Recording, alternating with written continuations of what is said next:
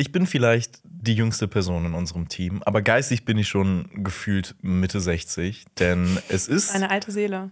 Ich bin eine alte Seele, denn es ist diese Woche etwas Großartiges für, für mich passiert. Aha. Bei mir um die Ecke hat ein neuer Supermarkt aufgemacht.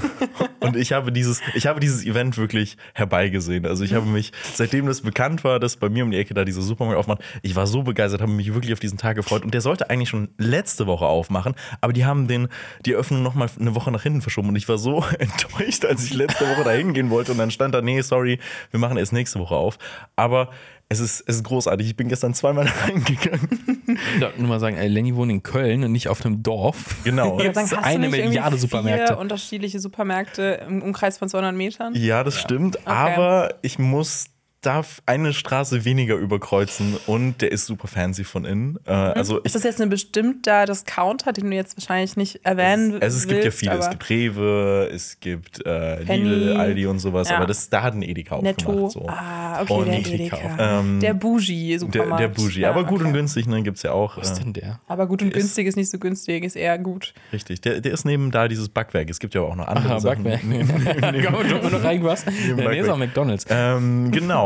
Aber ich bin, ich bin da gestern reingegangen und ich sehe einfach einen Typen, der mit seinem Kumpel FaceTime und der sagt: Boah, Kumpel, dieser Edeka ist voll der Shit. Hat er wirklich gesagt, Ja, ey Kumpel? Boah, Ja, Kumpel, eine Nein. Lüge. Okay, Nein, Lenny, kein Dialogschreiber. ja, er hat, er hat Alter gesagt. Okay, Entschuldigung. Ich, Ah, okay, aber sehr, sehr ähm, gekonnt übertönig, dass er Alter gesagt hat. Richtig, aber, äh, aber er hat sich, also er, hat, er war auch voll beeindruckt. Und ich, Ach so, also im Sinne von positiv. richtig, also so der Okay. Shit. So, und äh, ich, ich kann das nur bestätigen. Dieser, äh, dieser Laden da ist der Shit. Und Ich, ey, ich bin da ganz bei dir. Also es ist auch wirklich mein Lieblingssupermarkt. Das wirkt, als wären wir jetzt hier Das gesponsert. So richtig Das- Werbung das sind wir gerade. nicht, Das aber- Ist, äh, was? Bei uns äh, gibt es es auch kommt ja auch super auf die Einzelnen an, auf die, ne, die Leute, die dafür Eben, sind. und bei uns in Bonn gibt es auch einen und der hat immer so eine richtig tolle, so einen Eingangsbereich, wo du dir so kleine Häppchen mitnehmen kannst und sowas. Alter, ihr seid richtig schön aufs Marketing hier. Er Richtig. fällt richtig rein, Ich ey. bin- Aber ja. das ist nur Platz 3 meiner Top 3 Ladeneröffnungen. Echt? War denn jemand da und hat irgendeinen so einen Band zerschnitten oder sowas? deswegen, deswegen. Also das ist, man hat auch nichts gratis bekommen, also deswegen ist es nur Top 3, aber dafür, dafür, dass der Laden so geil an sich ist, ist es immerhin noch in der Top 3. Bei mir ist auch in meiner Top 3 der äh, Ratars äh, Grill, der geöffnet hat in Bonn und da war er dann auch selber da und hat ähm, so Falafel äh, verteilt. Das war auch richtig, ja, das war iconic. Ja, in, ähm, Lukas Podolski hat ja auch diverse Dönerläden und Eiscreme-Läden. Mhm. Und in, äh, in einem Vorort von Köln sollte auch ein Laden eröffnet werden. Da gab es irgendwie Überlegungen, ja, wir müssen die ganze Straße sperren. Was ist, wenn Lukas Podolski selber zu eröffnen kommt? Dann ist der Andrang riesig. Also, Ist aber niemals gekommen. ich weiß es nicht mehr genau. Doch, ich glaube, nee, ich glaube, er war da. Ich glaube, er war da, Aber ja. der hat halt so viele, ne? Für ihn ist das nicht mehr besonders. Was würdet ihr für einen Laden aufmachen? Also, wenn wir mal hier CSB Money nehmen und ich mache jetzt einen Laden auf. Ist es ein. Supermarkt? Ist es ein eigener Dönerladen? Ist es die vegane Kette? Was wird es sein? Ich glaube, ich würde so ein Salätchen, äh, so ein, Salätchen? so ein Salätchen? Salatbar Das ist auch. Salätchen nennen. Das Vielleicht. Ja, weil ich, wir vermissen hier unser Salätchen, was nicht mehr da ist. Das ist nämlich jetzt ein Blumenladen hier um, um die Ecke. Auch Und ich bin oft in der Mittagspause dahin gegangen, weil man will ja nicht immer jeden Tag Pommes und Pizza essen. Nicht? Ne? Ähm, ihr wollt es vielleicht, aber ich nicht. Ich Nein. weiß nicht, ob Chili. Stimmt, manchmal essen wir auch Chili.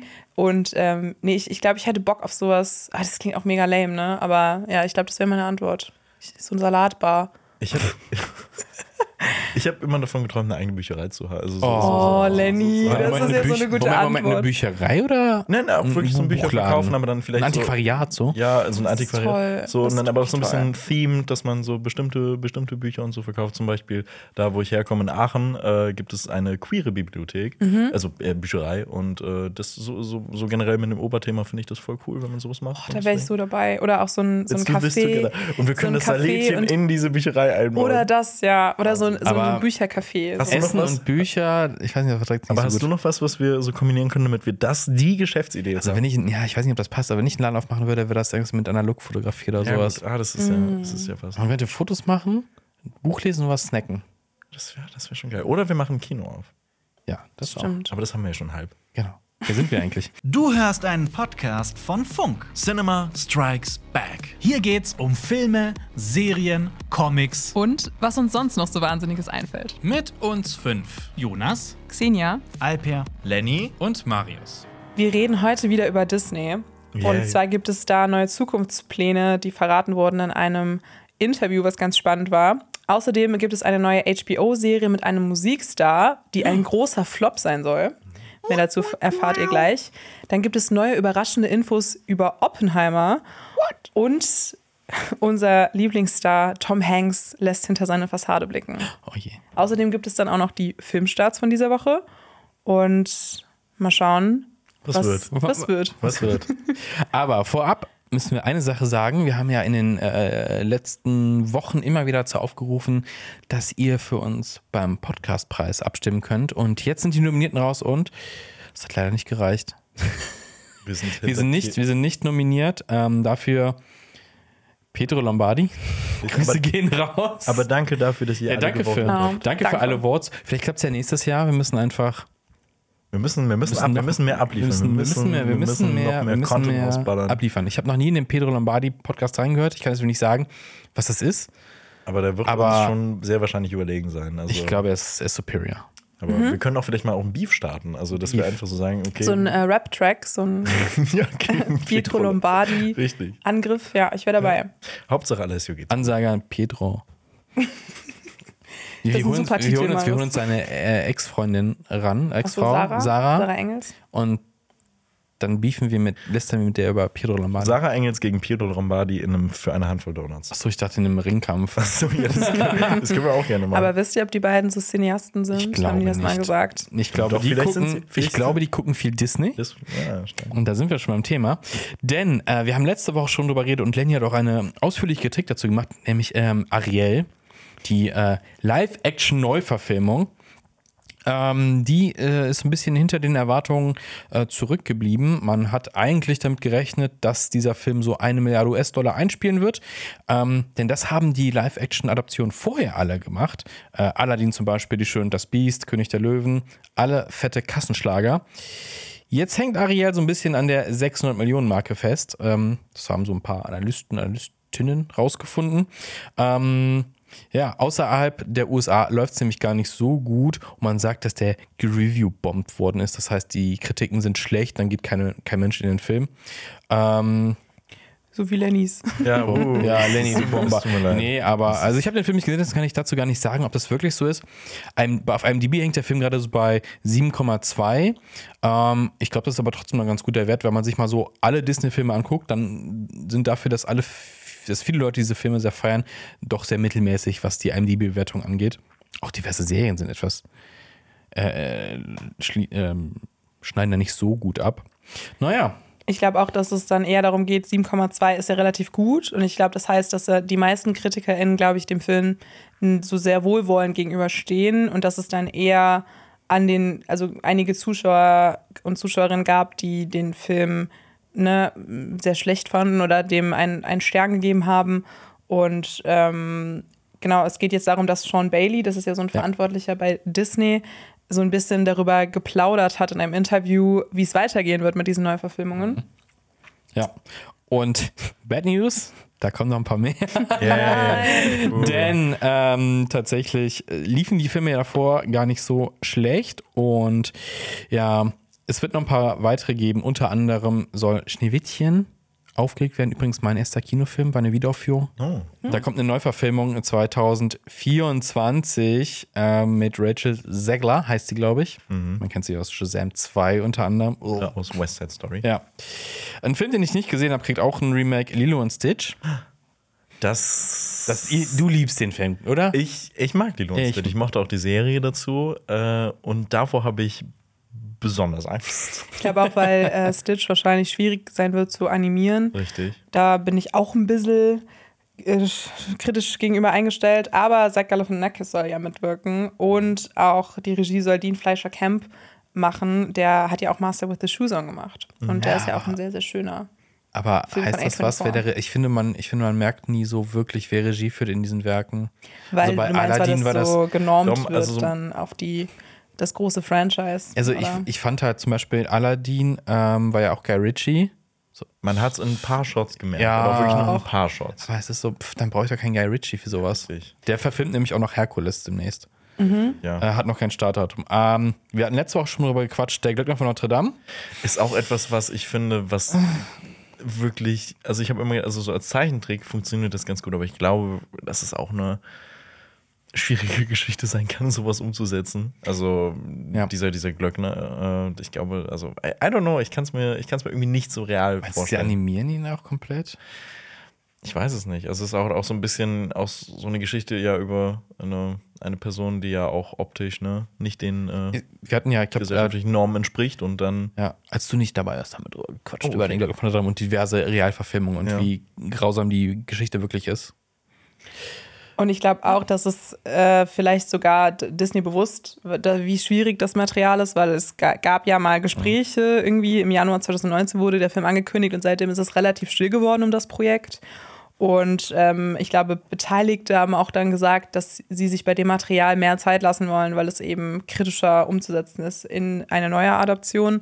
Weil was ja auch dieser Bailey gesagt hat, der für die Disney-Neuverfilmung verantwortlich ist, dass der Grund dahinter ja eigentlich ist, diese alten Filme neu zu adaptieren und auch anzupassen an unsere Sehgewohnheiten und vielleicht auch an den Zeitgeist. Ja, moralische und ethische Standards. Ja, Ja. und auch so ein bisschen mit so alten Rollenbildern oder sowas aufzuräumen. Und ich weiß halt dann nicht, äh, wie, wenn, also ne, Ariel, glaube ich, war da jetzt ja noch der, we der am wenigsten Sprengkraft hatte, sagen wir mal so. Und Hm. dann haben wir auch gesehen, wie die, der Diskurs rund um Ariel trotzdem so viel Sprengkraft hatte, weil es dann eben divers neu besetzt wurde. Ähm, deswegen kann ich mir vorstellen, dass sie sich mit Glückner von Notre Dame noch Zeit lassen. Ich, ich, Tatsächlich. ich frage mich halt auch, ob diese Geschichten halt äh, quasi, boah, es wert sind, halt die so zu remaken, statt halt andere neue Geschichten zu erzählen, die dann halt eben unseren Standards entsprechen, statt halt so dieses, dieses, weil das ist ja auch, was viele Leute so kritisieren, ne? dieses zwanghafte, ja, wir biegen auf Biegen und Brechen kommt es jetzt irgendwie äh, da drauf rum. Und das ist so, ach Gott, ja, Mhm. aber es ist am das? Ende des Tages einfach günstiger. Also so eine bestehende Ja. Geschichte neu zu machen. Du hast auch die Rechte dran. Richtig, und, und es Ja. funktioniert ja. Also ich meine, die Mhm. Filme haben vor Jahren funktioniert und dann denken die sich, funktioniert ja auch ein zweites Mal. Was es häufig auch ja dann tut. Ja. Es sind ja noch ein paar Sachen mehr im Gespräch, äh, auch vor allem Fortsetzungen, wo wir in der nächsten Hölle sind. Das Dschungelbuch 2, Aladdin 2, Cruella 2. Ähm, dann haben wir natürlich noch im Katalog noch ein paar weitere Realverfilmungen. Äh, einen Film, den ich sehr mag von Disney, ist äh, Die Hexe und der Zauberer. Äh, den mag ich. Äh, Frage ich mich auch, okay, warum und wie und wer? Äh, Robin Hood, Da das ist auch so eine Sache. Okay, okay, in der, von, mit dem ganzen Stuff gibt es Filme, aber Robin Hood-Verfilmungen gibt es Richtig. so viele. Mhm. Und bleibt man dann bei dieser äh, Verfilmung, dass es Tiere sind? Also, ne, Robin Hood ist ja ein. Fuchs in Ja. der, Braucht in der wieder heißen Also, es ist ja eigentlich nur dann, also, es wird einfach nur ein animierter Film. Komplett ohne menschliche Mhm. Beteiligung außer im Voicecast. Wahrscheinlich, keine Ahnung. Bambi, Ähnlich.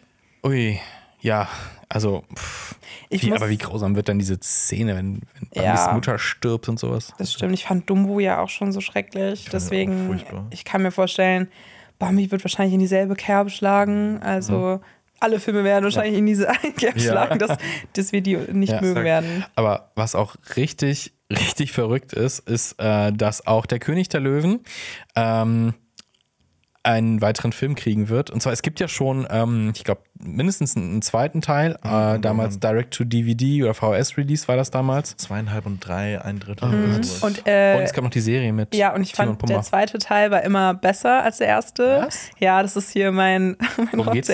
Nein, es geht um äh, die Tochter von ähm, Simba, Chiara und Kovu. Und äh, man sagt ja immer, dass der erste König der Löwen an Hamlet ange äh, angelehnt ist und der zweite ist an Romeo und Julia angelehnt. Und es geht eben um diese, weil Kovu aus dieser Familie von Scar kommt Moment. und Chiara eben ne, als Tochter vom, vom König Aber ist das da so Lannister-Style? Weil die sind immer noch verwandt? Das ist seine Cousine? Äh, ich glaube nicht, also es, es wird zumindest, ich, ich bin mir jetzt nicht sicher, ich habe den Film vor zehn Jahren das letzte Mal gesehen. Aber, ja. aber es gibt doch sowieso, es gibt doch sowieso diese Theorie, ne, weil Löwen, es gibt ja nur ein dominantes Männchen, das sich paaren darf und Ja, so. Wenn, ja, das okay, stimmt. eigentlich, eigentlich sind die sowieso schon Geschwister. Äh, Ich glaube, es wird ein bisschen offen gelassen, weil es ist jetzt nicht, er ist jetzt nicht der Sohn von Scar oder sowas, sondern es ist eben eher so dieser, ne, der Böse, also aus dieser bösen Familie, ähm, hat auch so eine dunkle Mähne. Und oh, Chiara ähm, verliebt sich aber in ihn und Oh, äh, dann, aber die, die Songs aus dem zweiten Teil, die kicken wirklich hart. Es gibt diesen einen Song, wo er dann ausgestoßen wird, also Kovu. Mhm. Und das ist richtig krass, weil alle Elefanten und Giraffen, die haben plötzlich voll die Soul und äh, singen dann so Redemption, Disgrace. Und das ist so richtig cool. Ich habe ich hab den leider wirklich nie gesehen, Oh, aber ich habe jetzt richtig okay. Bock, den zu gucken. Also ich- ich wenn kann du sagst, die Songs slappen so, ja, dann habe ich Bock. Ich hätte gerne mal zu sehen, wie die ähm, Löwenfamilie, was die snacken so. Wenn die losgehen das? und ihr Volk auffressen. Ja, gut. Das ist, stimmt. Eine ja, Antilope gut, to go. Ist, das, Ja. das stimmt. Ich habe nur diesen äh, mit aus der Sicht von Timon und Pumper, den ich nicht so gut Den dritten fand. Teil sozusagen, den was- inoffiziellen Hast du dritten die Serie Teil. gesehen? Die Serie ist super. Das Ja. ist wirklich eine, eine, eine echt gute so äh, Comic-Serie, also so wie Tom und Jerry eigentlich. Ja, ja. Es Ja, ist- ein ich bisschen mag die, ja. ich finde die sehr gut. Aber was äh, witzig ist, ist, ähm, dass äh, äh, Sean Bailey gesagt hat, in äh, König der Löwen steckt, äh, steckt ein Franchise drin, und zwar so groß wie Star Wars, es soll richtig episch werden. Äh, äh, und dieser, Mo- es soll einen Mufasa-Backstory-Film geben, also Road to Die, irgendwie. Das wäre super, wenn die den das so ist so, er sagt so, wir haben eine Menge Spielraum, wenn wir passende Geschichten finden. Wie du schon gesagt hast, das ist ja Hamlet, Romeo und Julia ist der zweite Teil dann so. Es ist so witzig, wie er sagt, ja, es gibt so viele Geschichten zu erzählen, wenn sie einfach tatsächlich ja einfach Sachen, ich sag mal dreist adaptieren Fifty und Shades of einfach, ja, boah, In Löwenform. Fifty Shades. Twilight. Oh, das Oh. wäre super. Ich Vampirlöwen, ich hätte Bock drauf. Vampirlöwen. Vampirlöwen. Ja, ich das hätte ist ja Bock drauf. was Das ist ein. Konzept, das ich, hat, Ja. hat, hat jem- jemals irgendjemand Vampirlöwen Noch vorgeschlagen? nie. Ich meine, es gibt ja schon äh, Zombie-Biber, habe ich ja auch schon Zombie- mal erzählt. Zombie-Biber? Der genau, Film ist Zombie-Biber, großartig. Genau, ja, ja. Großartig. Zombie-Biber Bester ist- Trash-Film. Habe ja. ich äh, ein Halloween im Kino gesehen. Geiles cool. Erlebnis, Ja, richtig ja. geil. Also vielleicht hört uns ja jemand von Disney zu und Mufasa The Lion King, so soll ja dieser erste inoffizielle Titel heißen. Wird The Vampire King. The Vampire King. Dann, Das heißt, er ist nicht richtig tot und unsere Kindheit ist geheilt. Aber Ja. Disney, Disney hat es vorausgesehen, äh, Disney, die Simpsons haben es vorausgesehen. Ähm, es gibt diese eine Szene bei den Simpsons, da erscheint ähm, Zahnfleischbluter Murphy in den Wolken und dann kommt Genau wie Darth Vader und Mufasa kommt auch noch. Ja, also, Simpsons. Also Star Wars, Star Wars und Lion King auf gleichem Niveau. Vielleicht dann tatsächlich mit Mufasa, dem Machtgeist. Keine Ahnung, dass das dann so ein bisschen auch noch. Ich weiß es nicht. Also ich frage mich auch, wie krass sie das so ausweiten wollen. Wird es dann wirklich so was Game of Thrones mäßiges, dass es dann verschiedene Häuser Nee, gibt? aber es von ist, aber ich, ich kann es mir irgendwie nicht wirklich interessant vorstellen, was Nee, da noch so an Stories.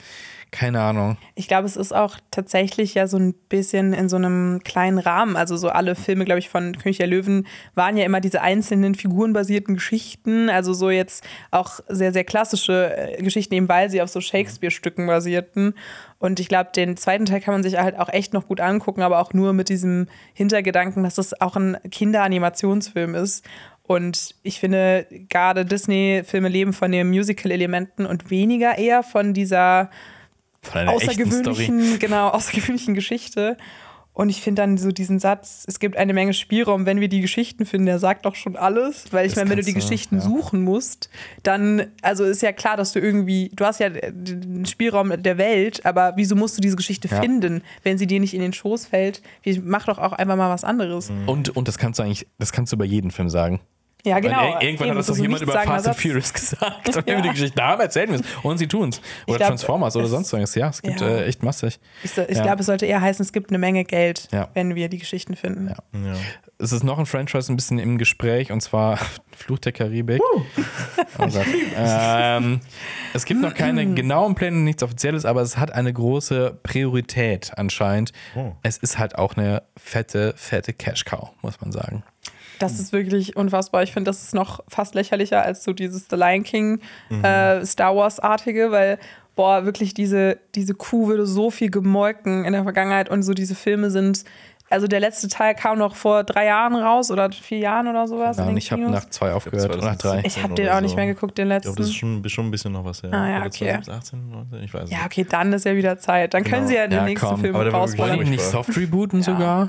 Also es war ja auch mal geplant, Margot Robbie zu besetzen, auch eben in so einem neuen äh, äh, Spin-off von äh, Pirates of the Caribbean. Und der heißt Die Piratenbraut. Und das ist ein Film, der wird so schlecht, der killt dann das Piraten-Franchise wieder für 20 Jahre. Wie damals mit Gina Davis. Also ich muss, ich muss ehrlich sagen, ich habe so einen großen Softspot für die Flucht der Karibik-Reihe. Ich also auch, Vor allem ja. für die ersten drei Teile. Also ich finde, Teil 1 und 2 sind so die besten. Also der erste natürlich unerreichbar. Herzchen bei Letterbox, alle. Ja, also, Oh. also, also ich finde wirklich, der erste Flut der Karibik-Teil, also ich habe ihn wirklich schon seit zehn Jahren, glaube ich, nicht mehr gesehen, aber in meiner Erinnerung ist es ein 10 von 10 Film. Also wirklich ein Ich perfekter finde den auch Blockbuster. richtig top. Ist okay, ist okay. Ich, mir gibt der wirklich so gar nichts. Krass. Wirklich gar nichts. Ich finde aber Zero. Alleine ich mag, seine. Schiff, ich mag Filme mit Schiffen, mit Segelschiffen. Ich finde alles geil. Master and gut Commander, richtig geil. noch. Herzen der See, super geil. The Terror, alles geil. Flut der Karibik, ich sitze davor, ich bin emotional tot. Aber ich finde gerade so filmgeschichtlich, weil es ja schon so eine ganze, also ne, das Renaissance des Piratenabenteuerfilms, dann muss ich sagen, Johnny Depp in dieser Rolle war schon, also das hat so ein bisschen die Filmlandschaft ja erschüttert, weil das eine seiner, ähm, glaube ich, berühmtesten Rollen ist und ich finde auch zu Recht, weil Und er, er diesen alles so Piraten gespielt hat. Ja, das stimmt, aber ich meine, das war halt die erste Rolle, die so ähm, abgegangen ist und ich finde auch, da kann man ihn äh, zu Recht für ja, irgendwie ihm das anrechnen, dass er so diese Figur so zum Leben erweckt hat und so diesen, ja, so sehr ähm, androgynen, so Piraten irgendwie auf die Leinwand gebracht hat. Das finde ich halt auch heute noch cool. Das Und- würde ich dem auch gar nicht gerne abspringen. Und wegen Genau, cool findet ja. den Film alles in Ordnung. Aber wie gesagt, für mich, mich hat der Film überhaupt nicht abgeholt, niemals. Und es war so, jetzt gucke ich zwei, drei und so. Nee, ich weiß nicht, irgendwas war. Doch, also wirklich diese, diese, diese, äh, diese Szene vor den Credits in Teil 2, wo Barbarossa diese Treppe runterkommt Mhm. und fragt, where's my ship? Und, oder what's become of my ship? Ich, es, ist, es ist so episch. Und ich, ich, ich weiß es nicht. Also ich finde es ich find's super. Ich freue mich aber trotzdem nicht über weitere Teile, denn ich finde Piratenfilme richtig cool. Aber dann erzählt bitte mal irgendwie eine neue Geschichte oder Ja. so. Also ich brauche nicht unbedingt mehr aus diesem Kosmos. Ich brauche einfach vielleicht generell mehr Piratenfilme. Mhm. Aber nicht mehr aus Pirates of the Hatte, Caribbean. hatte das nicht auch inzwischen so ein Gefühl, wir grasen jetzt so alle Stationen der Welt ab? Da war ja so ein Teil, der irgendwie ein bisschen in Asien gespielt hat. So, das war kaum gut, wird Zeit, dass ihr auch irgendwie mal, keine Ahnung, nach Nordeuropa fahrt oder so ein Kram. Keine Ahnung. Das ist so ein bisschen Es gab da noch den jungen so Abgrasen von diversen Folklore-Stationen. Ja, das stimmt. Ich, ich meine, es ist ja auch die Frage, ob das dann auch vielleicht doch was Neues ist und nur unter diesem Titel Pirates of the Caribbean dann vermarktet wird, damit irgendwie genug Leute reingehen. Aber vielleicht ist es ja auch mal was anderes. Aber ich glaube, Disney hat da nicht so einen guten äh, Record. Ich find's geil, wenn es äh, Pirates 3000 heißen würde und es ist in Space und es sind Space-Piraten und Johnny Depp ist ein Space-Pirate und das wäre richtig geil. Mit Vampirlöwen. Vampirlöwen. Ja. Die wichtig. Ich finde, Marius, das, das solltest du auf jeden Fall, das könnte auch so dein Tape sein, um dich zu bewerben für so als Pirates so, 3000? Genau, als Drehbuchschreiber irgendwie, so mit ja. deinen Ideen, so den Ich darf nicht, Vampir. wird gestreikt. und dann muss, Ja, noch, und dann muss aber ja. irgendjemand eine Konversation führen mit Kumpel. Ähm, Kumpel, lass mal in den Space Ja. Market gehen und erstmal Bücher kaufen. richtig. Ja, so nennen wir uns auch immer hinter den Kulissen. Exakt, Ku- immer- immer Kumpel Kumpel. Lenny, Kumpel. Kumpel Marius. So, die Kumpels. Kump Kumpels Ja, wir sind, wir, sind hier, wir sind ja in der CSB-Mine. Ja. alle unter Tage. Ah, ja, ja, okay. Die, die äh, Verbindung habe ich noch nicht geschlagen, aber ja, ich brauche nicht mehr von Pirates of the Caribbean. Und die Frage ist auch, ob Johnny Depp dafür zurückkehren würde, weil ähm, he a past. Apropos Johnny Depp, Lily Rose Depp ist, Ist, auch jetzt, stimmt. Big in business Hm. mit einer neuen HBO-Serie. Eine neue HBO-Serie und die heißt The Idol. Und da spielt nicht nur Lily Rose Depp mit, sondern auch The Weeknd. Und die Serie ist letzten Monat bei den Filmfestspielen in Cannes gestartet und hat da Premiere gefeiert. Und Lily Rose Depp spielt Jocelyn, ein Popstar, der nach einem Nervenzusammenbruch ein Comeback versucht.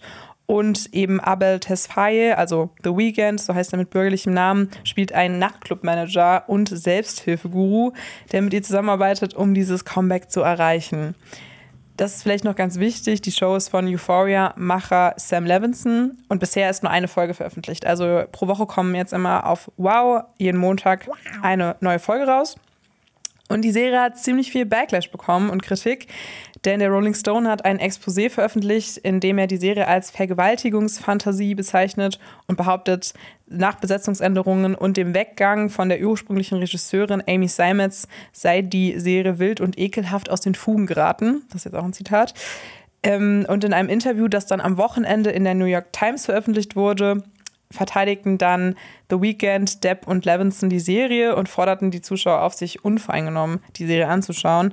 Ähm, aber sie wiesen auch darauf hin, dass sie niemals geplant hätten, eine Familienserie zu machen und dass man gerne provozieren wollen würde.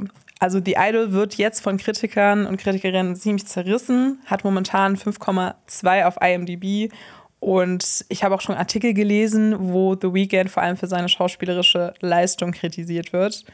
Und Lenny und ich haben auf jeden Fall die erste Folge schon geguckt. Und was sagst du denn, Lenny? Ist, der, ist die Kritik berechtigt? Kann The Weeknd schauspielern? Ähm, ja, also fangen, fangen wir mal damit an, dass ich mich grundsätzlich im Vorhinein auf die Serie total gefreut habe. Ich fand den Trailer damals auch echt, echt interessant und ich mochte den Look von, von, äh, von dieser Serie und ich fand auch den Cast Hammer. Also hier spielt zum Beispiel Hank Azaria mit, äh, den kennst du, äh, Marius, als Synchronsprecher von den Simpsons. Hat unter anderem Mo und, und, und all die möglichen äh, synchronisiert. Und er spielt hier den Manager von Lily Rose Depp und das ist wirklich, ich finde, er macht das auch richtig gut. Äh, Lily Rose Depp spielt auch mit äh, und Eli Roth ist auch mit von der Partie. Oh. Das, äh, den haben wir ja auch schon lange nicht mehr so richtig gesehen. Rachel Sennott spielt auch noch mit, die kennt man aus Shiva Baby oder Bodies, Bodies, Bodies. Und Daniel Levy, Shits Creek-Fans, äh, aufgepasst. Es ist wirklich, ich liebe ihn und seine sassy Art. Er, ich, ich will den immer irgendwo sehen. Und der passt doch super, finde ich, in diese Serie rein. Ich auch, also, genau, er hat so diese, diese Aura von diesem, äh, ich weiß nicht, ich glaube, er ist Social Media Manager, so Genau, gefühlt von ja. ihr. Also diese Entourage um sie herum oder dieses Team. Also man muss dazu sagen, diese Serie persifliert eigentlich ähm, Star sein oder auch Berühmtheit und irgendwie auch wie dann so einzelne Personen im Showbusiness instrumentalisiert werden, für irgendwas zu stehen, aber dabei eigentlich nur ausgebeutet sind und mental instabil und so weiter. In, in, in welche Kategorie fällt denn diese Serie überhaupt? Also ist das jetzt so eine schwarze Komödie? Ist das wie Succession, dass das so, so drüber ist? Oder ist das, ist das ein Drama? Das ist das Problem, glaube ich, das ich mit dieser Serie aktuell habe. Du hast ja schon gesagt, es ist so persifliert. Ich habe nicht unbedingt in jeglicher Hinsicht so mir gedacht, okay, es ist jetzt eine Persiflage, sondern oftmals denkt man sich, okay, gut, meinen die das jetzt ernst? Also es ist, es fehlt so dieser Anhaltspunkt, es fehlt diese kritische Stimme, um alles irgendwie so einordnen zu können. Es werden da Statements gebracht, die einfach im Raum stehen gelassen werden. Und man weiß einfach nicht, wie sich diese Serie jetzt genau positioniert, ob das jetzt so ein ähm, auch eben Aufmerksamkeit auf Stars sein soll, die von der, von den Medien ausgenutzt werden oder auch von, von ihrer Entourage, eben, dass, dass sie nur Profit machen sollen. Soll das vielleicht dafür ein Auge, äh, ein Auge darauf werfen? Oder soll das generell dieses gesamte Business kritisieren? Es ist wirklich, es kommt in der ersten Folge zumindest noch nicht äh, so richtig heraus. Ist, denn, ist denn da schon dieser, also das ist ja schon ein harter Vorwurf, Vergewaltigungsfantasien. Äh, spielt das da irgendwie eine große Rolle und in welche, in welche Art und Weise? Also ist das irgendwie, lebt da jemand äh, auf irgendeiner Ebene wirklich so etwas aus? Ähm, ist das Teil der Serie? Ist es Teil dieser Überspitzung? Ja, also das ist Teil dieser Überspitzung. Also ich muss dazu sagen, The Weeknd spielt so einen Clubbesitzer, der ziemlich komisch ist und Oh, ist das. dann irgendwie so eine Art ja, Love Interest für ähm, Jocelyn wird, also Li- Lily Rose Depp. Und die lernen sich auch in diesem Club kennen. Und was man vielleicht einfach nur sagen kann, sie hat dann ein Gespräch mit ihrer Assistentin und besten Freundin über diesen äh, Clubbesitzer und sagt dann so ein bisschen, er wirkt so wie so ein Vergewaltiger. Also das sagt die Freundin so zu ihr. Und sie Okay. sagt dann so sehr viel suffisant, ach echt, so das ist das, was ich an ihm mochte. Also das ist Oh, so ein okay. bisschen der Dialog. Ja. Und das wird auch in ganz vielen Artikeln, glaube ich, aus dem Kontext dann auch manchmal gezogen und gesagt, hey, das ist irgendwie nicht okay, das fühlt sich ganz komisch an. Und ich glaube auch jetzt die letzte Szene in der ersten Folge, ja, äh, zeigt dann auch so ein bisschen, dass die beiden das darauf irgendwie Bock haben, also auf so dieses, äh, ne, so ein bisschen Spiel. Also das ist dann so eine sehr unangenehme Sexszene, würde ich sagen. Ja gut, kein King-Shaming, ne? Nee, nee, also, genau. ähm, Ich will kein Kingshaming betreiben, aber ähm, ich glaube, wie die Serie in der Art und Weise, wie sie es darstellt und glaube ich, sie in so einer vulnerablen Situation ist, Jocelyn, ist für meinen Geschmack ähm, dieses, also es wirkt nicht so sehr ähm, emanzipativ, sondern eher so ein bisschen ähm, toxisch. Aber ich, ich äh, will mich da jetzt auch nicht so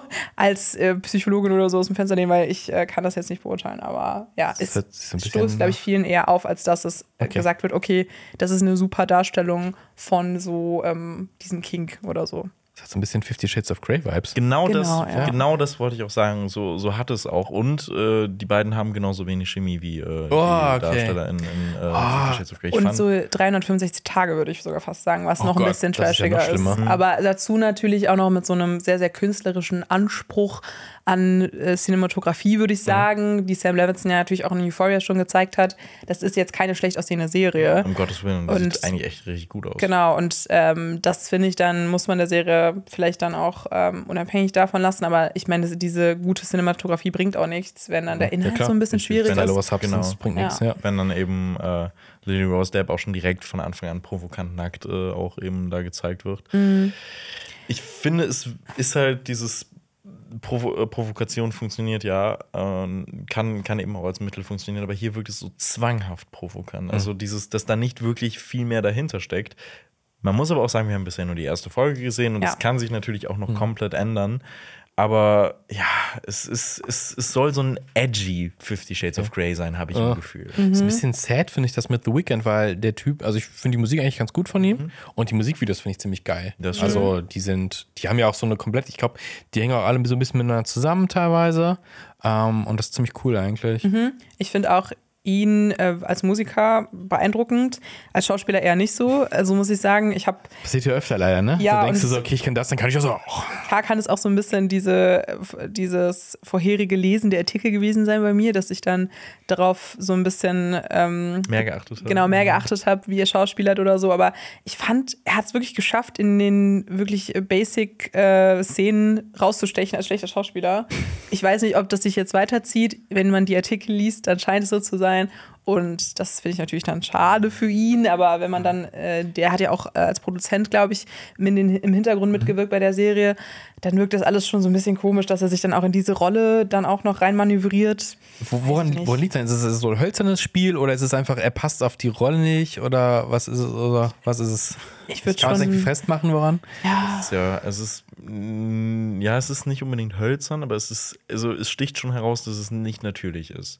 Also auch, auch sein Look finde ich drüber. Also er hat. Aber das macht die Ausstattung. Ne? Ja, ja gut, ja, gut, das stimmt, das macht die Ausstattung, aber es wird auch thematisch wirklich seine Frisur angesprochen, denn er hat so einen, so einen Rattenschwanz, wird, der genannt. Und das Geile ist, der, der, der, der fällt 90s nicht einfach so, der, der ist irgendwie so komplett zugegelt und das ist wie so ein Stachel, der hinten dran irgendwie so hängt. Oh, ist ein Rochen. Ja, es ist ein Rochen. Ich habe mir gedacht, dass sein, also das Drehbuch ihm wahrscheinlich eine Rolle gegeben hat, die, glaube ich, von einem erfahreneren Schauspieler ausgefüllt hätte werden müssen, weil es so eine sehr, ich glaube, er soll auf dem Papier so ähm, sehr charismatisch eigentlich sein, sogar und auch ein bisschen so den Ja. Zuschauer, Zuschauerinnen überzeugen von sich oder so gefährlich wirken gleichzeitig. Und ich glaube, seine Performance und das, was sich dann uns überträgt, ist dann eher nur das Gruselige und das so, dass man sich eher von ihm fernhalten will. Und ich, ich glaube, das fehlt mir halt komplett bei ihm. Und ja, das merkt man halt. Ja, dieser Drahtseilakt zwischen, okay, wir wollen jemanden, der irgendwie so ein bisschen düsterer ist, aber gleichzeitig auch sympathisch und anziehend ist, das ist schwierig. Das ist schwierig Das ist besetzen. schwierig. Ja. Also er hat, wie, wie in der Serie gesagt wird, eigentlich nur diese Vergewaltiger-Vibes. Und das ist, äh, Ja. das ist jetzt Wow. nicht unbedingt so gut. Aber, aber naja, also Like a Prayer von Madonna läuft einmal. Und das ist, das ist der eigentlich der beste Part von, von der ersten Folge. Ja, und ich muss sagen, dieser erste, Ja, ja. die erste Einstellung auf Lily Rose Depp, äh, die ist auch schon gut, ein krasses Schauspiel, würde ich sagen. Also von ihrer Seite aus. Generell Ja. schauspieltechnisch abseits von The Weeknd ist das, machen Mhm. die das alles super. Ich meine, wenn man jetzt da drauf losbekommen hat, die Serie zu schauen, kann man das ja nochmal machen. Auf Wow, also ich werde, glaube ich, die Serie auch weiterhin auch. verfolgen, einfach weil sie auch sehr relevant ist momentan und alle drüber reden. Wisst ihr, wie viele Folgen kommen? Äh, Acht. ich Acht, genau, Ja. ja. so. Und, und für Euphoria-Fans, die können auch gespannt sein, denn Alexa Demi, die Schauspielerin von Maddie aus Euphoria, die wird auch vorkommen in der Serie. Also ich weiß nicht, in einem kleinen Cameo oder so, aber das heißt, dass Sam Levinson jetzt auch ein eigenes Universum schafft und Euphoria und The Idol zum Beispiel Aber- miteinander verknüpft. Aber wirklich in der Rolle oder nur die Darstellerin? also ich habe gelesen, dass es auch die Rolle sein soll. Okay. Hm, interessant. Deswegen, Mhm. ich bin Das ist äh, ein quasi Spin-off. gespannt, ja. Wohl so nicht wirklich. Weil es ist ein Spiel in der gleichen Welt. Ja. Stimmt. Ist Oppenheimer denn auch ein Spin-off zu irgendwas? ähm, Äh. Nee, es ist leider sehr real. Mhm. Ähm, ja, wir kommen zu wow. super smooth. Wir bleiben bei leichten Themen. Richtig, Deswegen kein Podcastpreis, wegen dieser genau, Überleitung. ich bin's schuld, ich bin's schuld, ne? Danke, Lenny. Glaubst du, dass Pietro, Lombardi, äh, das besser gemacht Ich glaube, der macht bessere Überleitung. Glaube ich auch. Ja. Also, so wie er Texas bittet, Also kann wenn er auf er, jeden Fall. ich wollte gerade sagen, wenn er so Podcasts wie er Musik macht, Dann, äh, den Satz vervollständige ich nicht. Ja, das ist sehr gut. Irgendwann kommt ja vielleicht die Kollabo. Ne? Also, wir wissen es ja nicht. Ähm, Nolan kollaboriert auf jeden Fall mit einer Atombombe ähm, in Oppenheimer, der ja schon nächsten Monat startet. Also es ist Seid ihr äh, aufgeregt? ja, ich, also ich hab Bock. Richtig Ich Bock. habe auch Bock. Ich habe mehr Bock auf Barbie. Also Aber obwohl Florence Pugh hier mitspielt. ja, obwohl Florence Pugh mitspielt, das stimmt, aber trotzdem habe ich insgesamt mehr Bock auf Barbie einfach. Okay. Aber wir reden jetzt über Oppenheimer. Was? Ja, ich weiß. Was? Und das, das, Was? Was? dezent Oh immer auf. Barbie reden- Ich glaube, wir reden noch äh, ausführlich genug über Barbie. Ja, Ja, das ja. stimmt. Aber ich habe trotzdem noch eine Barbie-News äh, mit reingepackt. Oh, äh, sneaky, damit, sneaky, damit, sneaky. Mhm. Damit hier Der Oppen- Kampf weitergeführt Aber Aber- der wird. Kampf weitergeht. Aber was, was ist denn los? jetzt Was ist genau? los was bei Oppenheimer? Oppenheimer Äh, los? Oppenheimer soll richtig, richtig krass werden, denn Oppenheimer hat in den USA ein R-Rating bekommen. Und das ist ja eigentlich schon mal erst so eine News, die so erstmal aufhorchen lässt. Also oftmals ist es damit verbunden, dass Filme dann vulgärer, brutaler sind. Also da denkt man zumindest erstmal dran. Zum Beispiel bei Deadpool ist es immer wichtig, dass es so ein R-Rated hat, damit es so heraussticht. Und R-Rated ist äh, die amerikanische Jugendschutzfreigabe und deswegen können das auch äh, Menschen unter 17 Jahren nur in Begleitung eines Elternteils gucken. Und das ist so dieses konträre Programm zu der FS, äh, äh, FSK, die wir hier in Deutschland haben, nämlich die freiwillige Selbstkontrolle. Und da ist bisher aber noch nicht bekannt, was äh, wir denke, in Deutschland bekommen 16. werden. Ja, ich glaube, nein, 16. nein, ich glaube, ich glaube eher, dass wir. Vermutlich sogar zwölf. Ich glaube, ja, ich Ja. glaube, dass wir 12? immer. Weil, also das, Ach, die ach. FSK ähm, achtet ja hier mehr darauf, ähm, dass zum Beispiel so Gewalt ähm, mehr geahndet wird und im Gegensatz zu den, den USA, wo dann eher sexuelle Ja. Inhalte oder sowas mehr zensiert werden. Und ich glaube, ich kann mir sogar vorstellen, dass bei Oppenheimer dann hier eher das Sexuelle dazu geführt hat, dass dann die MPA in Amerika dem ein R-Rating gegeben hat. Und ich habe das Gefühl, dass ähm, wir dann hier vielleicht mit einer mit unter zwölf Jahren rauskommen können. Also zumindest war das in dem Artikel, den ich gelesen hatte, so. Aber ja, kann auch natürlich auch sein, dass es ab 16 freigegeben wird. Oppenheimer wird Ja, aber- viel gebumst. Ja, das ist die Frage, weil eigentlich sind ja, Ja. Ähm, Nolan-Filme, also ich kann mich jetzt an keine große Sexszene in einem Nolan-Film erinnern. Die sind ja alle sehr clean, was das angeht. Und das ist ja auch, was man seinen Charakteren ab und zu mal ein bisschen unterstellt, dass sie ein bisschen unterkühlt sind. Also, Ja, bin also gespannt, was hier los Also man könnte das vielleicht beispielhaft auch nochmal ein bisschen festmachen, Oh. ähm, denn das Oh. ist der erste Nolan-Film, der seit Insomnia ein R-Rating erhalten hat.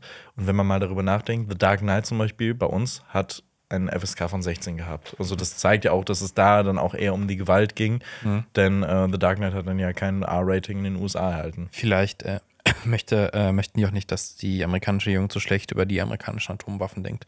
Ja gut, das, äh, das stimmt. Oh, Aber man, gute These. Gute Da These. hat man relativ lange Zeit, um nachzudenken, denn es wird äh, Nolans längster Film mit 180 Minuten. Also er kratzt an diese drei Stunden Marke. Wusstet ihr, dass Äh, das immer noch äh, Thema ist? Äh, die also die Atombombenabwürfe von den USA. Ähm, man hat, Meinst du äh, jetzt an Nagasaki oder? Genau, genau. Es gibt nämlich ähm, eine Region äh, in Japan, ich meine, es wäre in Japan gewesen, doch muss ja in Japan sein, ähm, die ähm, anscheinend unter dem, unter dem Fallout gelitten hat, beziehungsweise unter, unter Verstrahlung.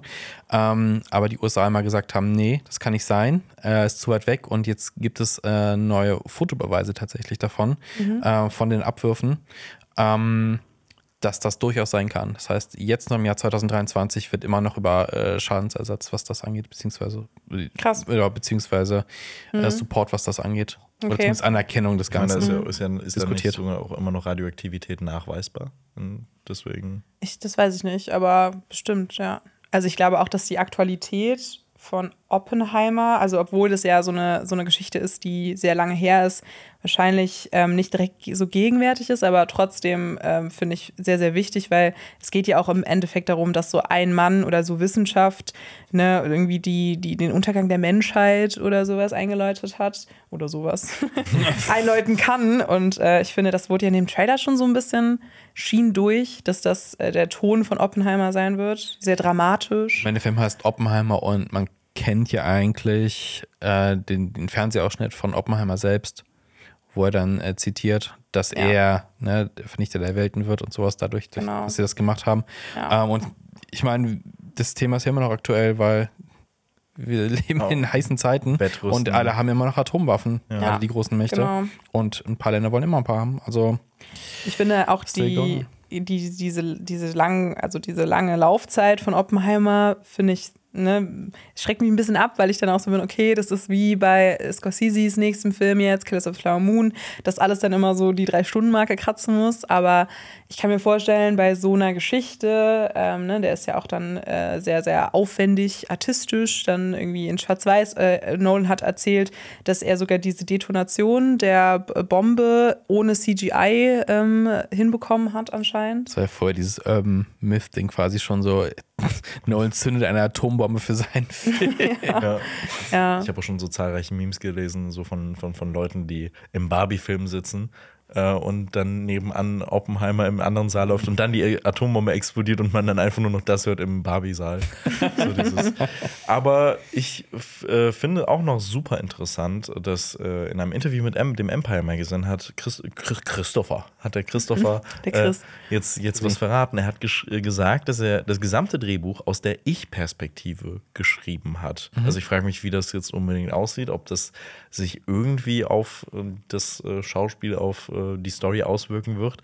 Denn er hat es damit begründet, dass die äh, ganze Geschichte aus Oppenheimers Perspektive erzählt wird und man sich wirklich in seinen Kopf hineinfühlen soll. Frag Es gibt. Voice-Over.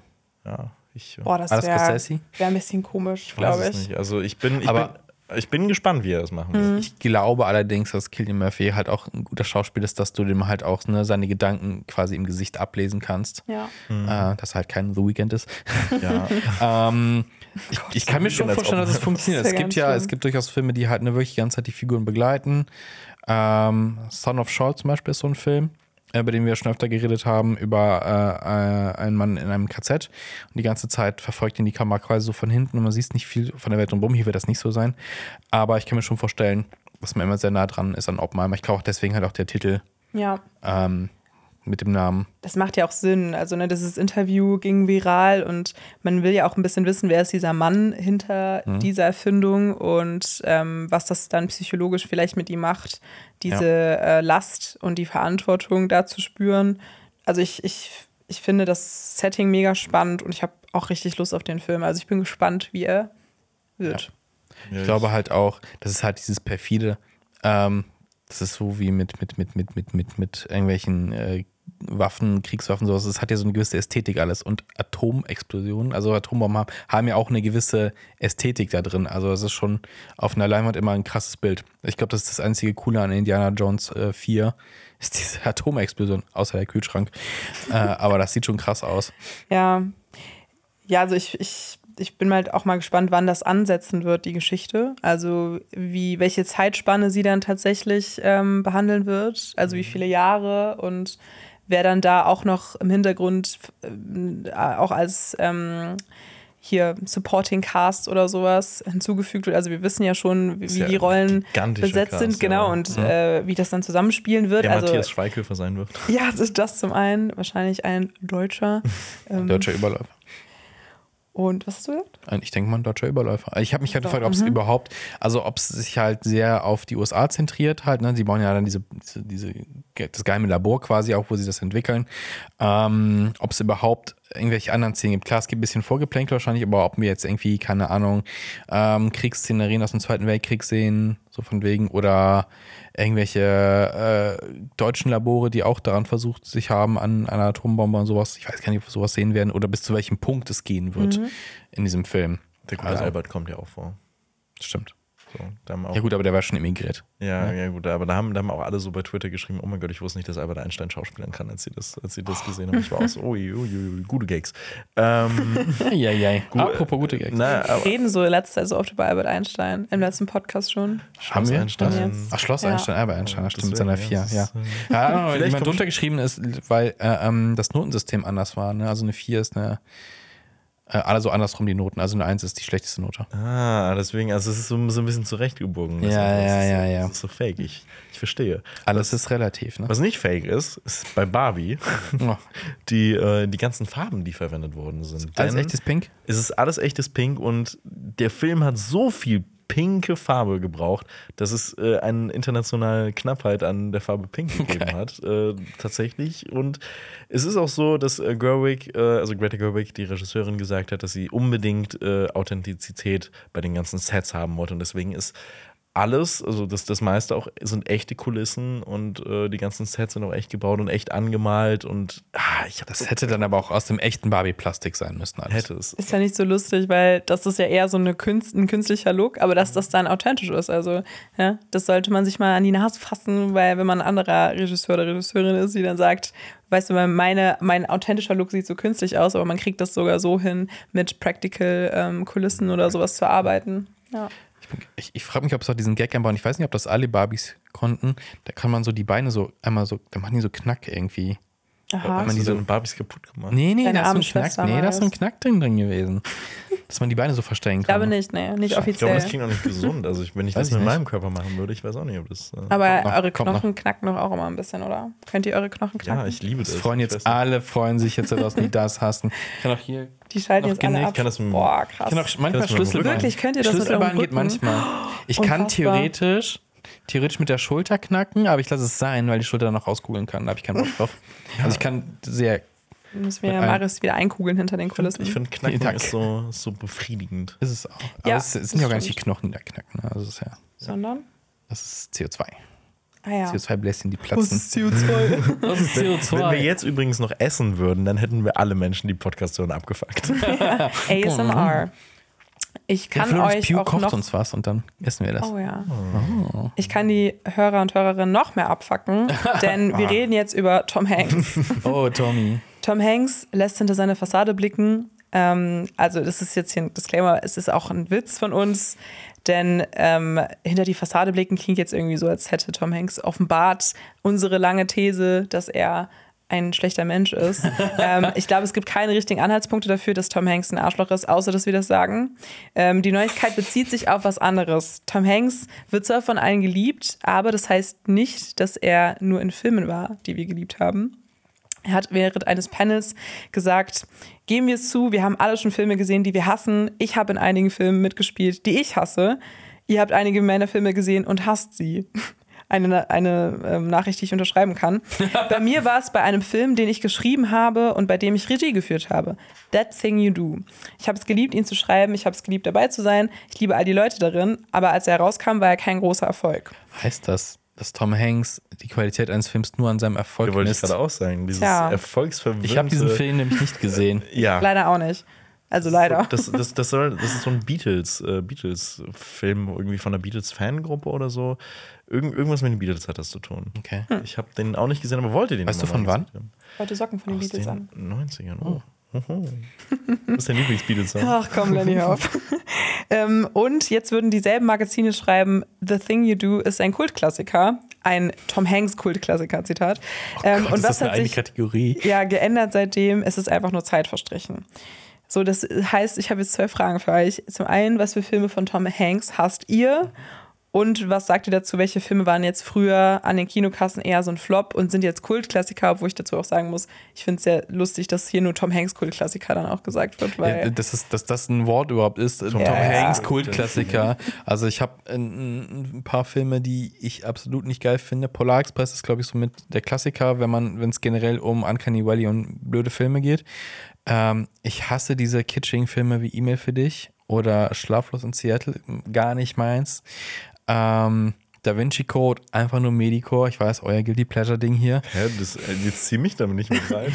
ich, ich liebe Illuminati und Da Vinci Code, aber nur weil ich diese christliche Symbolik gerne mag und das früher für mich so richtige äh, Komfortfilme waren im Free TV bei RTL und ProSieben so, als die früher mal liefen und da habe ich mal eingeschaltet und ich war so, ah cool, der Vatikan, tote Ewan. McGregor war es für mich. Ewan McGregor. Ich fand auch so, boah, die Bücher, ich glaube, Illuminati fand ich noch ganz gut. Oh, das war, Moment, was war das erste oder zweite? Ich weiß gar nicht. Illuminati ist Illuminati das- ist der erste. So ein erste. Sakrileg, ne? ja, Ja. genau. Äh, und dann auf einmal so kommt das zweite Buch so, hä? Es ist ja ganz genauso. Er lacht sich wieder eine junge Frau an und die andere ist irgendwie abgeschrieben, wird nicht mehr erwähnt. Und dann bandelt er mit der an und macht mit ihr die Schatzsuche bzw. Rätseljagd. So, Ja, Illuminati same. ist schon besser als Da Vinci Code. Ich fand's nicht so überhaupt nicht meins. Teilweise, ich finde, er hat so einen komischen, weirden Look in dem Film halt auch. Mhm. Also er wirkt für mich nicht wie der Hochschuldozent irgendwie, sondern keine Ahnung. Ja, ich glaube, ich mag auch die Filme nicht wegen Tom Hanks, sondern eher Oh. wegen dem Setting. Aber ähm, ich finde auch viele Filme außerhalb dessen sehr überbewertet. Ne? Ich, ich mag auch Forrest Gump ja nicht so gerne, das habe ich schon mal in einem Podcast gesagt.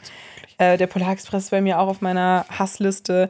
Pinocchio, muss man nicht drüber reden. Ist nicht Pinocchio eben. Ist nicht Pinocchio eben, genau. Elvis, einfach meine Nummer eins Same. der wirklich einer der schlimmsten Filme, die ich in den letzten Jahren gesehen habe.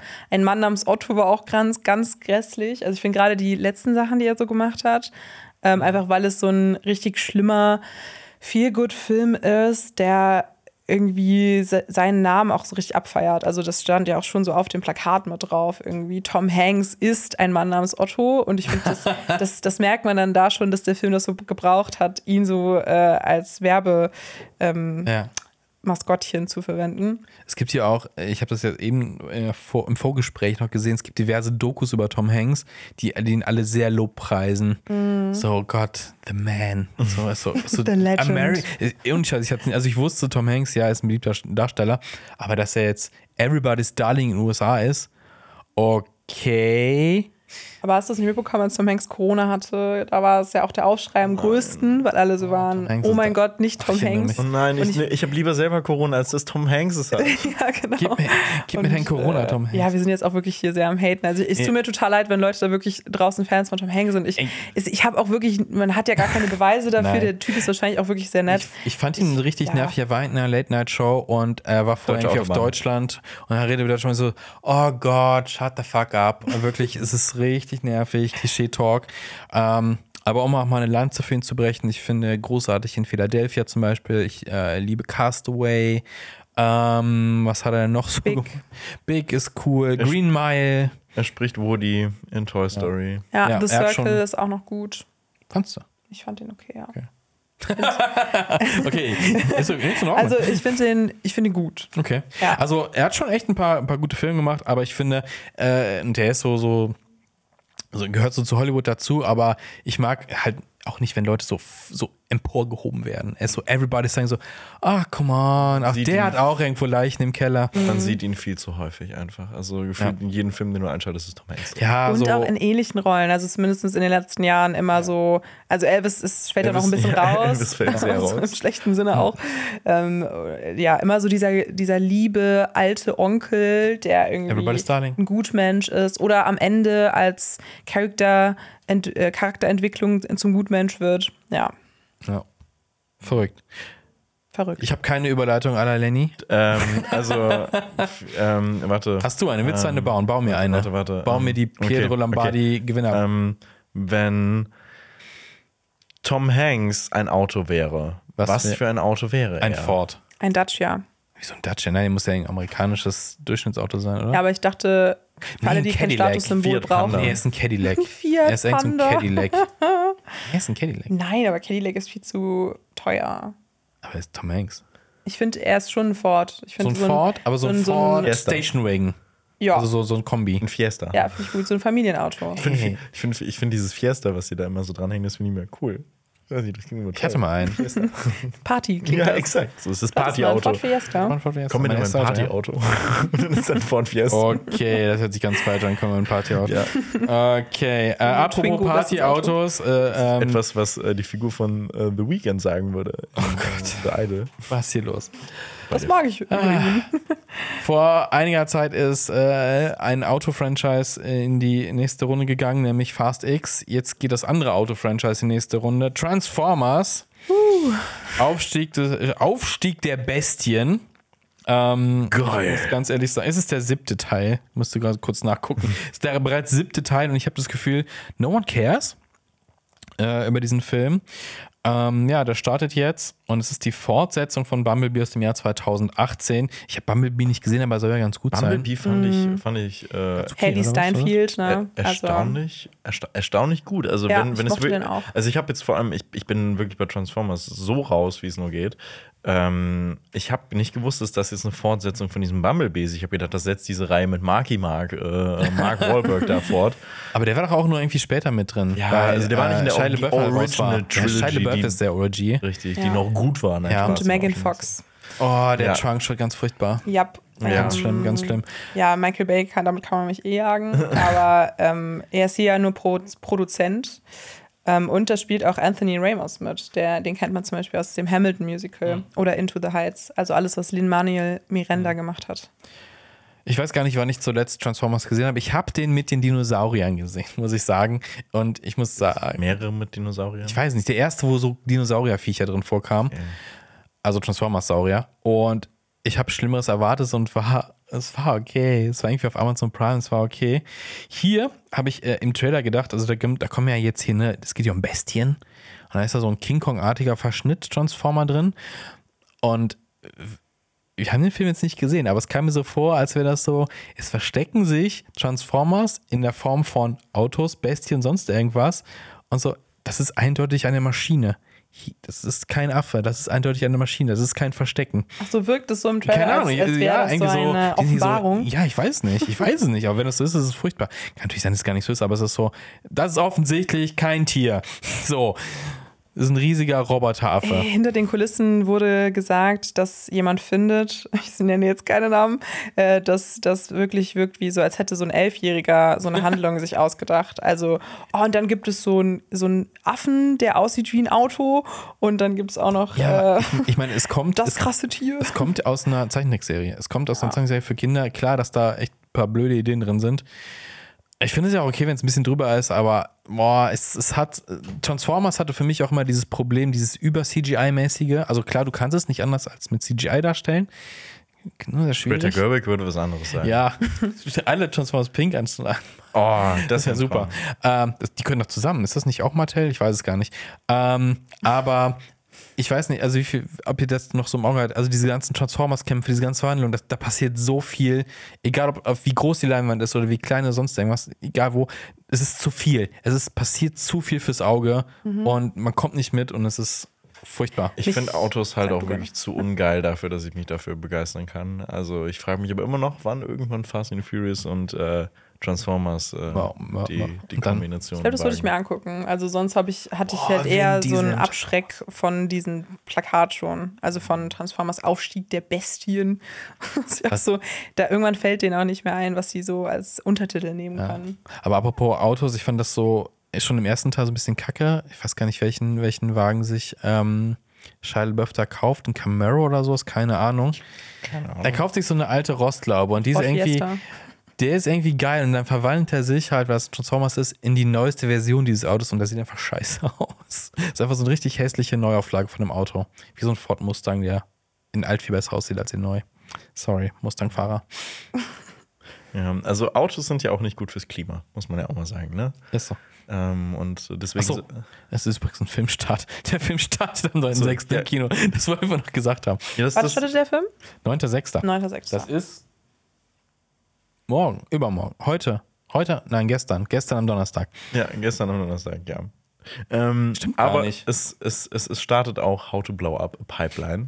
Der startet heute, der Film. Also am Freitag. 9.6. ist doch so ein Freitag. Ne? USA-Kinostart. Ich glaube, bei uns starten die immer donnerstags. Aber hier steht 9.6. dran. Okay, aber wir meinen natürlich den Donnerstag. Startet diese Woche im Kino. Den Okay, Kinostart. So, so, Ah, haben jetzt wir, so, das. so haben wir es allgemein gehalten. Jetzt ist meine Überleitung weg. Aber ja, Autos sind nicht Als gut. wäre sie gut geworden. Ey, ich fand die Ich gut. fand die wirklich Ja, stabil. gut. Ja, ja. Danke. Kein Ding, Kumpel. Danke, Kumpel. Ich wollte auch, ich wollte auch eben noch den Gag gebracht haben, dass ob Tom Hanks denn ein Kumpeltyp ist. Oh, Ah, Oberflächlich, im oberflächlich. schlechten Sinne. Ja, definitiv im schlechten Okay. Sinne. Wir kommen auf jeden Fall zu dem Film How to Blow Up a Pipeline. Und das ist ein Film, der basiert auf einem Roman aus dem Jahr 2021. Und ich habe mich echt auf diesen Film gefreut. Also es geht um Klimaaktivismus, also wie ähm, zum Beispiel etwas radikalerer Klimaaktivismus funktionieren könnte. Und in dem Film geht es um eine fiktive Gruppe von acht jungen Menschen, die beschließen, in Westtexas eine Ölpipeline in die Luft zu jagen, um ein Statement zu setzen.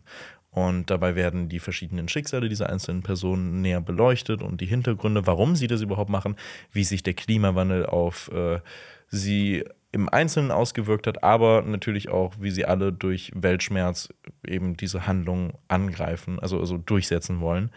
Und ja, wir durften den Film schon vorab gucken. Und Xenia, was sagst du zu dem Film? Ich fand den großartig. Also ich hatte das Gefühl, ähm, das ist mal wieder so ein Film, der unter dem Radar von vielen läuft, der es aber wirklich verdient hat, dass man über ihn spricht. Also der begleitet ja diese einzelnen Figuren und auch ihre Motivation, Teil von dieser Aktion zu sein. Und ich fand, dass er diese einzelnen Schicksale und auch ihre Hintergrundgeschichte und auch diesen Grund, wieso sie da sind, richtig gut rausgestellt haben und diese einzelnen Fäden dann eingearbeitet haben, ohne dass es dann zu so einer zu einem Drama verkommt oder sowas oder so so zu der Fokus zu doll äh, auf die einzelnen Schicksale gerückt wurde, sondern immer noch dieses übergreifende, ähm, diese übergreifende Tragik oder diese Aktion, also eben wie diese Gas, ähm, diese Ölpipeline ähm, ja letztendlich zerstört wird oder am Ende nicht. Also das lassen wir jetzt mal offen, wenn man den Film noch gucken will.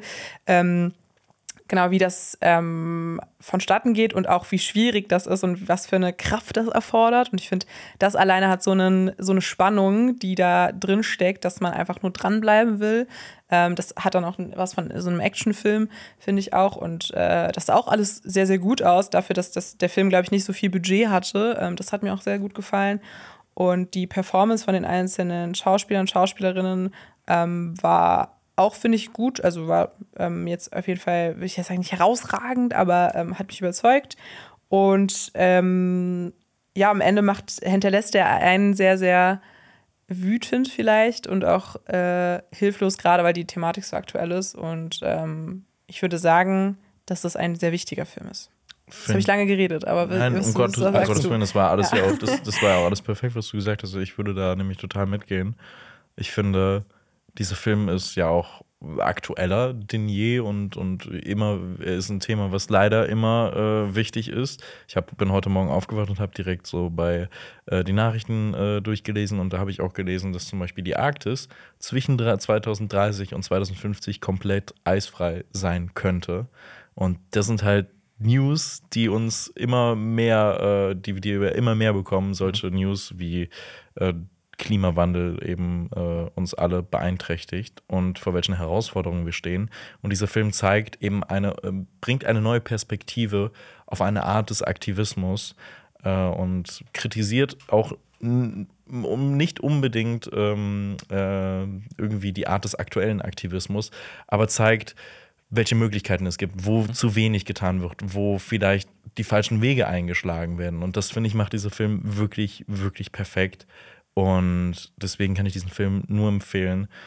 Und ja, also es, ist, äh, es, ist, es ist leider wirklich das, ich finde, das ist bisher mein Film des Jahres, glaube ich, auf jeden Fall. Also ich fand den wirklich, wirklich sehr, sehr stark. Sieht auch echt gut aus. Und ich liebe es, wenn Filmschaffende bei Letterbox unter ihren Filmen kommentieren. Und äh, der Regisseur dieses Films hat das, äh, nämlich Daniel Goldhaber, hat das nämlich auch äh, gemacht. Er hat geschrieben, dass er das Buch gelesen hat und äh, so begeistert davon war und so stolz auf diesen Film jetzt letztendlich ist und auch die gesamte Zusammenarbeit mit dem Team äh, geliebt hat. Und dann habe ich auch noch mal geguckt, was andere Filmschaffende unter ihren Filmen geschrieben haben. Äh, David F. Sandberg ist da nämlich immer Oh. zu nennen, der ähm, Shazam und sowas gemacht hat. Und der äh, bewertet all seine Filme immer mit einem halben Stern und schreibt dann immer, warum er seine Filme scheiße findet. Zum Beispiel bei dem Film Lights Out hat er kommentiert, dass es zu wenig Jumpscares in dem Film gibt. Das ist Und sehr das finde ich- sympathisch. finde ich auch sehr, sehr ja, sympathisch. okay. Aber ja. Dann finde ich Shazam jetzt doch besser. ja, ne, ein bisschen. Ja. Ah ja. Aber ja, super interessanter Tipp. Ich, äh, ich würde gerne mal einen Film sehen aus der Sicht der Ölkonzerne.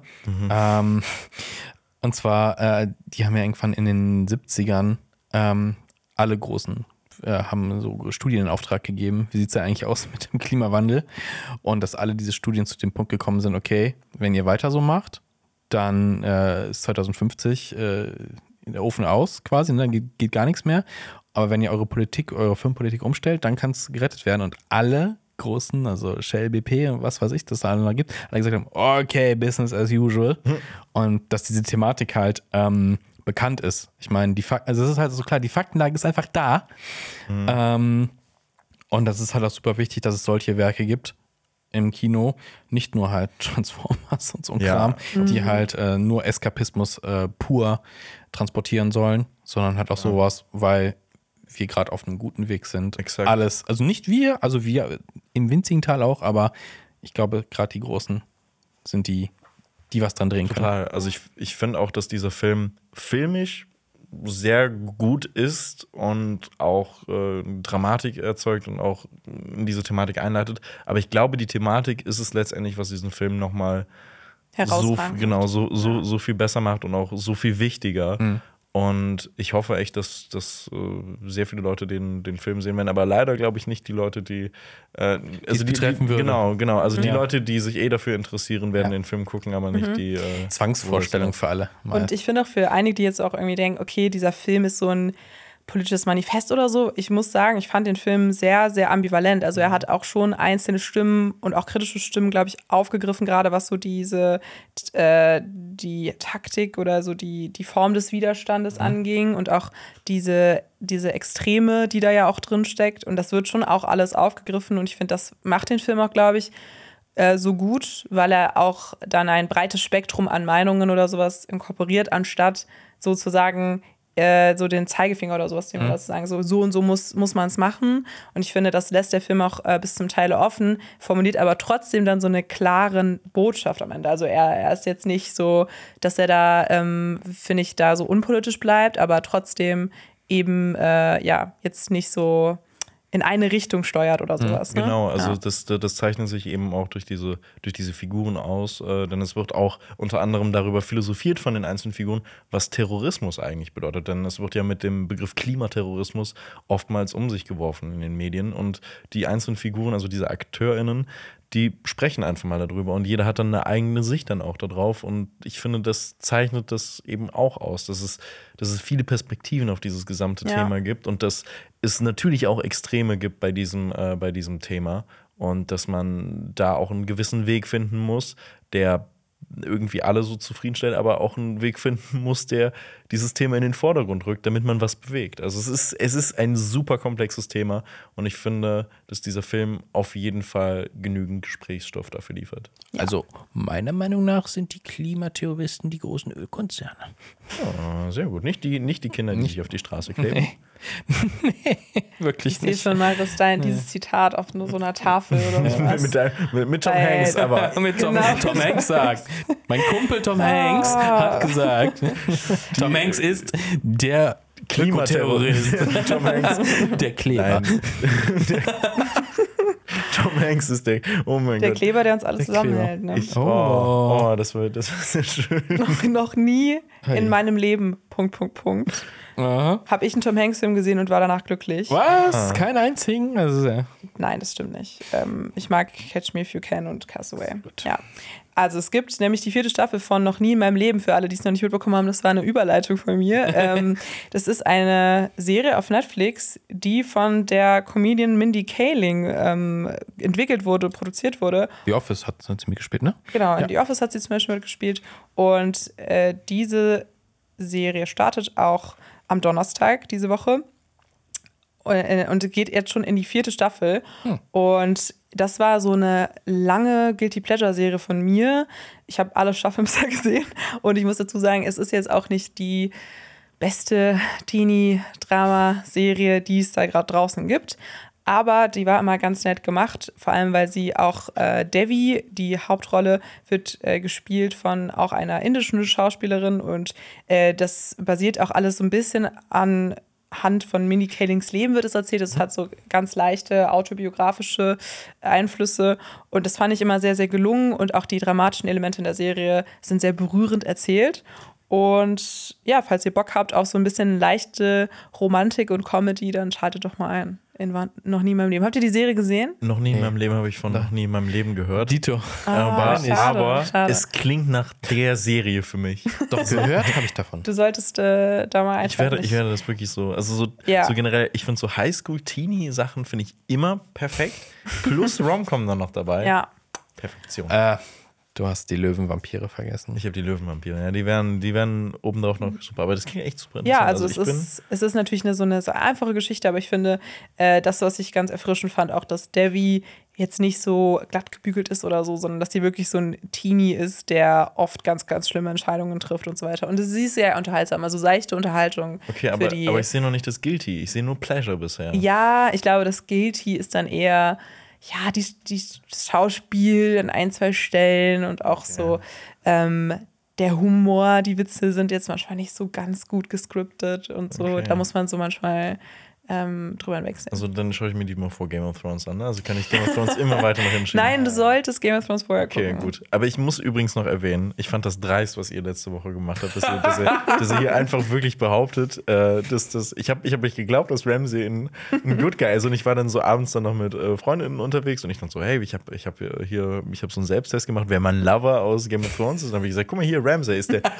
Und, und, und die alle so, oh mein Gott, Hilfe. Und, und ich war so, nein, was haben die mir angetan? Einfach. Aber ich hätte es so super gefunden, Ja. wenn du die Serie angefangen hättest mit Ja. diesem Wissen, dass Ramsey so toll ist und dann vielleicht Aber ja, vor allem-. Hätte er ein bisschen gebraucht, um das zu checken. Das Ja. ist Ja, ich- äh, Wahrscheinlich. Aber ich, find, ich fand diesen, diesen Handlungsplot in Game of Thrones eigentlich ziemlich geil. Ich habe auch Ja, schon gehört, dass ja. er, das, das wurde mir schon gesagt, dass er ein Mensch ist, der gerne foltert. Lass dir nicht zu viel erzählen. Ja, aber, Ah, lass aber, dir wirklich nicht. Ja, aber lass dich mal. nicht ihr habt mir spoilern. gesagt, er ist, mal, er ist mal ein perfekter Lover. Also Ja, ich find, also das haben wir nicht wir gesagt, sondern Kein King-Shaming. Ja, aber, aber, aber, ihr habt King-Shaming. gesagt, aber, aber ihr habt gesagt, dass es, dass es ein netter Mensch ist. Das wäre ein guter Kumpel Also ich glaube, er war ein guter Kumpel. Das ist Genau. Tom, ist und hat Tom Hanks Ich mein- Boah, Tom Hanks in Game of Thrones. Ja. Zitat, wir können ja nochmal äh, reinschalten. Oder wir, du kannst ja nochmal reinschalten in den Podcast. Ich habe, glaube ich, nur gesagt, dass er zu denen, die er mag, wahrscheinlich nicht so schlimm ist wie zu seinen Feinden. Sowas in der Art, habe ich gesagt. Und das würde ich schon unterschreiben.